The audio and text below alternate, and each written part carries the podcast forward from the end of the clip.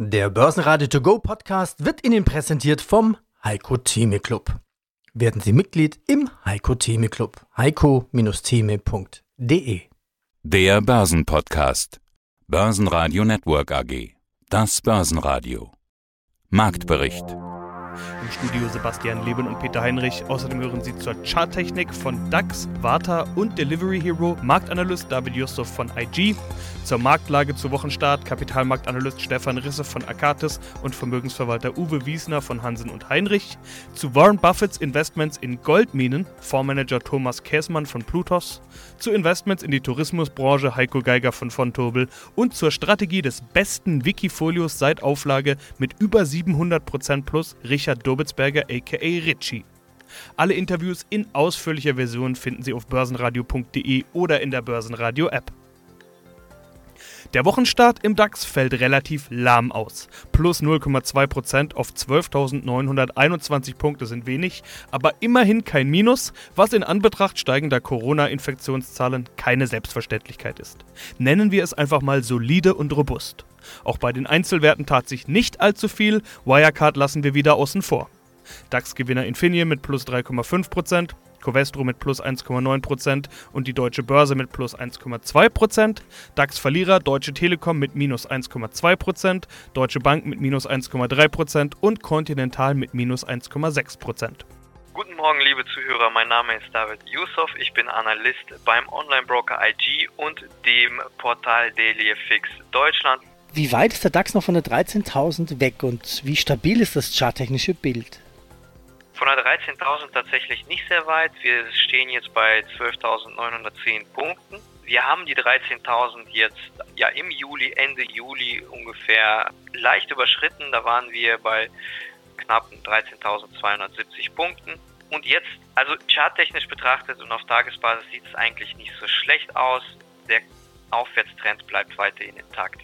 Dieser Trend ist wahrscheinlich oder kann als beendet gelten oder wir können dann mit einer größeren Korrektur rechnen, wenn wir die Unterstützungszone bei ungefähr 12.300 Punkten nach unten verlassen. Also eigentlich insgesamt befindet sich eine große Unterstützungszone zwischen 12.200 und 12.400 Punkten.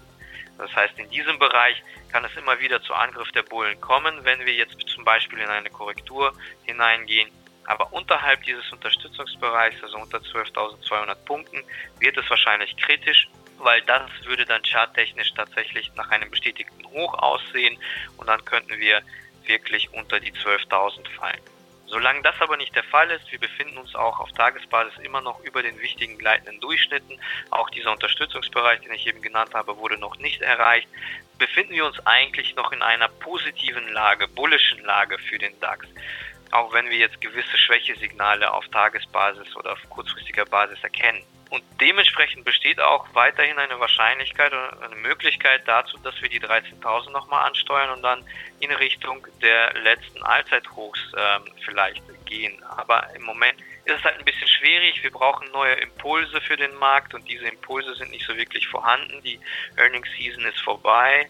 Die Notenbanken machen Pause. Das Fiskalpakt in den USA scheint ebenfalls noch nicht durch zu sein im US-Kongress. Es wird jetzt auch, wie ich das verstanden habe, bis Anfang September da Ferien gemacht. Also es wird auch da in dieser Hinsicht wahrscheinlich in den nächsten 1 bis 2 Wochen nichts Neues geben. Insofern sollten wir vielleicht nicht zu viel vom DAX erwarten, auch nach oben hin nicht. Also ich kann mir gut vorstellen, dass wir jetzt bis Ende August eher in einer größeren Konsolidierung verharren. Mein Name ist Stefan Risse, ich bin Kapitalmarktstratege bei Acatis Investment. Corona-Angst ist auf jeden Fall nach wie vor vorhanden, oder nennen wir es mal Corona-Unsicherheit. An der Börse sieht man das aber gar nicht so groß. Im Prinzip gab es kein richtiges Sommerloch, also so einen richtigen Durchhänger. Wenn wir den DAX mal als Beispiel herausgreifen, der ist im Tief bei rund 8.400 gewesen und dann wieder rauf bis auf 13.000 und in der Nähe dieser Marke ist er jetzt ja schon seit Wochen, im Prinzip seit 3 Monaten. Es geht nicht wirklich hoch, es geht auch nicht wirklich runter. In den USA ist die Vola ein bisschen größer, aber auch da werden keine großen Sprünge mehr gemacht. Oder ist vielleicht genau das Sommerloch? Das mag man so interpretieren. Wir laufen jetzt ja nicht mehr ständig nach oben, zumindest beim DAX nicht, sondern schnaufen ein bisschen durch. Aber natürlich, wenn man die wirtschaftliche Entwicklung sich anguckt, diesen massiven Einbruch und die Verunsicherung, die ja bleibt, weil es noch keinen Corona-Impfstoff gibt und zweite Wellen möglich sind, dann ist die Börsenentwicklung schon sehr, sehr außergewöhnlich und mit historischen Beispielen nicht vergleichbar. Wenn wir die Finanzkrise nehmen, da haben wir einen Einbruch gehabt, mal wieder Erholungen und dann wieder einen Einbruch, dass wir uns hier quasi innerhalb von wenigen Wochen wieder komplett erholen und an der Nasdaq so Rekordkurse machen, das ist eigentlich nicht der übliche Verlauf einer Börse in einer echten West, die bedingt ist durch eine schwere Rezession. Und erklärbar ist es eigentlich nur dadurch, dass wir eben die Notenbanken haben, die eben auch in historisch einmaligem Ausmaß Liquidität in die Finanzmärkte gepumpt haben. Das, was wir da gesehen haben, hat ja alles in den Schatten gestellt, was es nach der Finanzkrise gab. Wenn man jetzt den Ankauf von Anleihen beispielsweise nimmt oder von Wertpapieren durch die amerikanische Notenbank, die hat ja teilweise dann direkt nachdem die Maßnahmen beschlossen wurden, so als die Corona-Krise noch ganz virulent war, teilweise so viel Wertpapier an einem Tag gekauft, wie sie früher pro Monat gekauft hat. Das hat die Märkte massiv gestützt. Die tiefen Zinsen, auch in den USA, die haben wir vorher noch nicht so gesehen, da hatten wir durchaus immer noch 10-jährige Zinsen bei 2%, da liegen wir jetzt eben auch nur noch bei 0,5% und da ist jetzt eben auch im Dollarraum die Aktie völlig alternativlos geworden. Das stützt die Märkte enorm. Mein Name ist Thomas Käsman, ich bin Fondsmanager bei Plutos Vermögensverwaltung in Taunusstein und verantworte einen Mischfonds mit Schwerpunkt Aktien und einen Goldminenfonds. Sie haben jetzt schon ein paar Branchen genannt, allen voran die Goldminen und die möchte ich aufgreifen, denn erstens, bei Goldminen lässt sich ja Ihr Thema Gold und Ihr Thema Aktien sehr gut miteinander verbinden. Zweitens, das sehen ja nicht nur Sie so, sondern selbst jemand wie einer der letzten ganz großen Börsenstars, die es gibt, Warren Buffett, der Value-Investor schlechthin, kauft Goldminen. Überraschend, unerwartet vielleicht auch, für Sie vielleicht auch nicht unerwartet. Sprechen wir mal über Goldminen. Sehen Sie das nur als konsequent an, wenn ein Warren Buffett jetzt Goldminen kauft? Ja, das ist für mich ein sehr starkes Signal gewesen, als am Freitagabend die Meldung rauskam, dass er sich bei Barrick beteiligt hat. Das ist einer der größten Goldminen der Welt. Ich vergleiche das so ein bisschen, wie er vor ein paar Jahren Apple gekauft hat. Seinerzeit war die Meinung, Buffett kauft nie Technologie und dann steigt er in Apple ein. Und das war fast auf dem Hoch von der Apple-Aktie in der damaligen Zeit. Und danach hat sich die Apple-Aktie fantastisch entwickelt. Und ähnlich ist es jetzt auch bei Barrick. Barrick ist ein hervorragendes Unternehmen in der Goldminenbranche und hat eine große Substanz. Und wenn Warren Buffett da jetzt einsteigt, dann ist das für mich persönlich ein ganz starkes Signal. Das bedeutet, wenn Warren Buffett jetzt noch einsteigt, Sie haben ja den Vergleich zu Apple schon gewagt, Sie sehen noch weiteres Potenzial bei den Goldminen. Wir haben ja im Prinzip vorhin schon über so eine Art Timing-Thema gesprochen. Eigentlich kann man ja sagen, bei Höchstständen einzusteigen ist nicht unbedingt das beste Timing, aber umgekehrt, Sie haben ja gesagt, Sie folgen den Trends. Das heißt, Ihnen ist egal, wo der Kurs steht, Sie schauen, ob der Trend intakt ist. Das heißt, bei Goldminen sehen Sie damit logischerweise noch weiteres Potenzial. Ja, der Trend ist intakt. Seit Juli letzten Jahres sind wir im Aufwärtstrend bei Gold und auch bei Goldminen. Aber da kommt noch ein anderer Part dazu, der meiner Meinung nach auch sehr wichtig ist, das ist die relative Stärke. Seit letztem Jahr, kann man beobachten, dass die Goldminen im Verhältnis zum Gold wie auch zu dem MSCI World, das ist der Weltindex aller Aktien, dass er relative Stärke aufbaut. Das heißt, ein Index ist immer der Durchschnitt und dann gibt es Indizes, die sind stärker und dann die sind schlechter als der Durchschnitt. Und wenn jetzt der Weltaktienindex den Durchschnitt darbildet, dann versuche ich Branchen und Länder und daraus dann auch die Aktien herauszufiltern, die über den durchschnittlich sich entwickeln. Und da hat auch von der relativen Stärke her, haben die Goldminen im letzten Jahr Kaufsignale gegeben. Und diese Signale, die halten nicht nur ein paar Tage oder Wochen an, sondern in der Regel viele, viele Jahre, viel länger, als wir allgemein vorher vermuten. Als potenzielle Nachfolge für Wirecard im DAX gelten entweder das Chemieunternehmen Symrise sowie der Essenslieferant Delivery Hero. Betrachten wir bitte noch Delivery Hero charttechnisch. Seit dem Tief im März bei 55 € hat sich das Papier nahezu verdoppelt.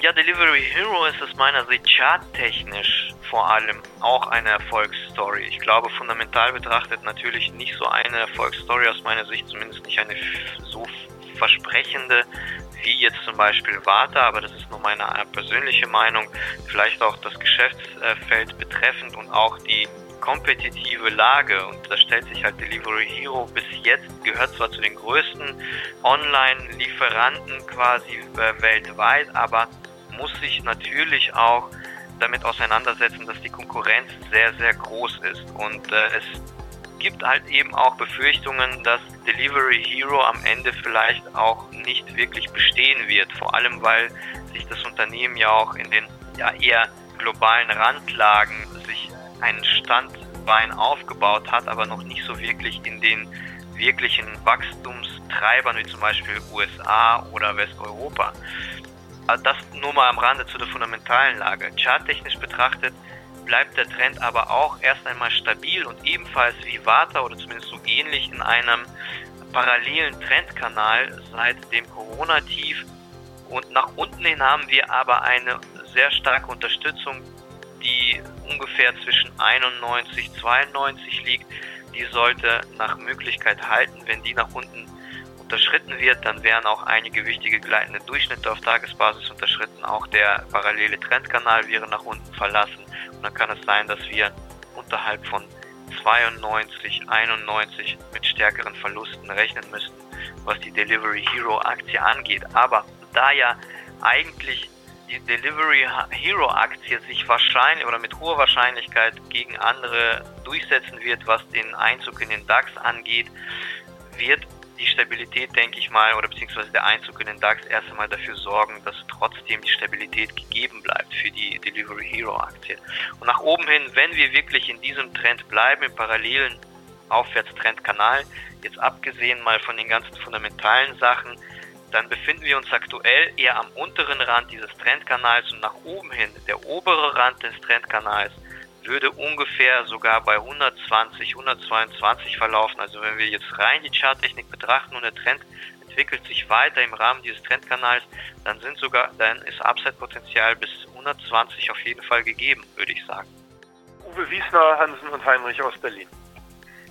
Herr Wiesner, als wir heute früh telefonierten, da stellten wir fest, es gibt gar nicht mal so viel Neues. Sie sagten, es schleicht alles voran. Ja, ist es denn wirklich so?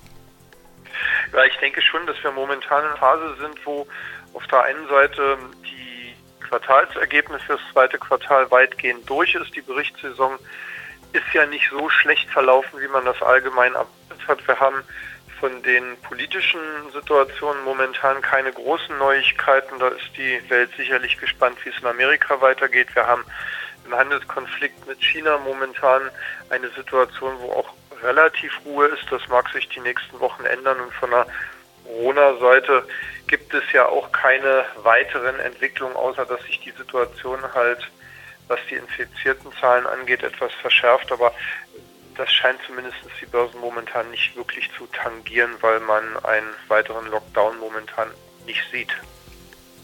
Ja, oder sich vielleicht nicht leisten kann. Also selbst wenn er notwendig wäre, ich glaube, die Politiker würden nicht mehr durchziehen dürfen können. Angst davor, die Wirtschaft total zu ruinieren. Ja, das ist sicherlich richtig. Ein zweiter Lockdown wäre für die Weltwirtschaft sehr, sehr negativ und vor dem Hintergrund ist das, glaube ich, auch der Grund, warum die Börse da relativ entspannt ist. Ein weiterer Lockdown ist direkt nicht zu befürchten. Schauen wir uns die Börsen an.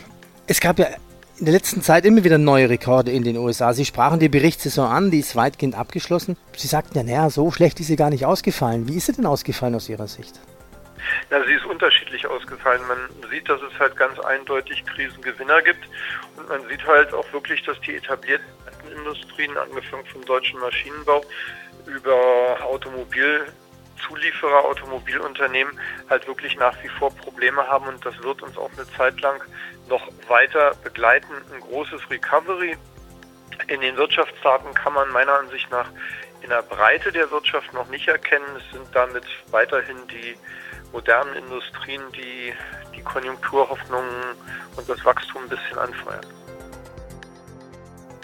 Ja, hallo, grüß Gott, mein Name ist Richard Dobetsberger, in der Trading-Szene besser bekannt als Ritschy. Ich bin ein studierter Molekularbiologe, habe auch Finanz studiert und freue mich heute ein wenig über meine Wikifolios und im Speziellen über FuelTechUS sprechen zu dürfen. Wir haben schon ein paar Mal über deine Wikifolio-Strategie gesprochen, du bist schon lange dabei, seit 2012. Kürzlich ist eine Liste erschienen mit den erfolgreichsten und besten Tradern auf Wikifolio. Platz 1 geht an dich mit deinem FuelTechUS. Dazu erstmal herzlichen Glückwunsch, ist nicht selbstverständlich, sowas würde ich mal sagen. 708,1% plus seit 2012 waren es heute Morgen, im Schnitt 29,6% plus im Jahr. Also wirklich eine sehr gute Performance und auf Jahresbasis, das noch obendrauf, ganze 80% plus. Wie das geht, du setzt auf der einen Seite auf Tech, auf der anderen Seite auf Pharma. Für dich muss die Nach-Corona-Entwicklung also ein echter Glücksfall gewesen sein, oder? Naja, wenn man es jetzt rein von den Wikifolios ansieht und von den Trading-Entscheidungen, glaube ich, haben mir da so einige Sachen natürlich in die Hände gespielt. Einerseits natürlich, dass Technologiewerte per se sehr gut gelaufen sind und FuelTechUS ja ein Wikifolio ist, das potenzielle Zukunftstechnologien beinhaltet und natürlich auch das Hintergrundwissen und die Basis von der pharmazeutischen Industrie. Und auch hier hat sich ja sehr, sehr viel getan, wenn man eben zum Beispiel die Impfstoffentwickler ansieht. Ja, schauen wir doch mal rein. 21 Aktien sind gerade mit dabei. Die meisten kennen wir. Amazon, Apple, Tesla, Netflix und Co. auf der Tech-Seite. Moderna, Gilead und Co. auf der Pharma-Seite. Moderna mit 7,2% die größte Position im Depot, gefolgt von PayPal mit 7% und Amazon mit 5%. Hab mich gefragt, bleibt man mit den großen Playern eigentlich doch nach wie vor am besten aufgestellt? Naja, es hat sich aktuell, glaube ich, sehr gut entwickelt, auch insbesondere mit den großen Playern. Wenn man sich Moderna jetzt näher ansieht, natürlich Impfstoffentwickler, hochgewichtet mit 7,2%, ist natürlich jener Impfstoffentwickler, der ein sehr großes Potenzial aus meiner Sicht natürlich hat und deswegen auch diese große Beimischung, PayPal als Beispiel oder eben auch Amazon im Bereich E-Commerce, alles was mit Social Distancing zu tun hat, also auch hier eben ist das Wikifolio FuelTechUS mit Future Technologies und Pharmaunternehmen, Impfstoffentwickler dahingehend, glaube ich, sehr klein aufgestellt. Mein Name ist Heiko Geiger von Vontobel und ich leite dort Vertrieb, Zertifikate für Privatanleger. Bastelstunde. Man kann sich ja selbst ein Depot zusammenstellen oder zu einer fertigen Idee greifen. Die fertige Idee heißt EACH BASKET. Ja, das hat nur indirekt mit Urlaub zu tun, mit Strand. Der eine oder andere würde schon gern nochmal in den Urlaub fliegen oder am Hotelstrand liegen. Doch ich spreche von EACH BASKET, nicht Beach.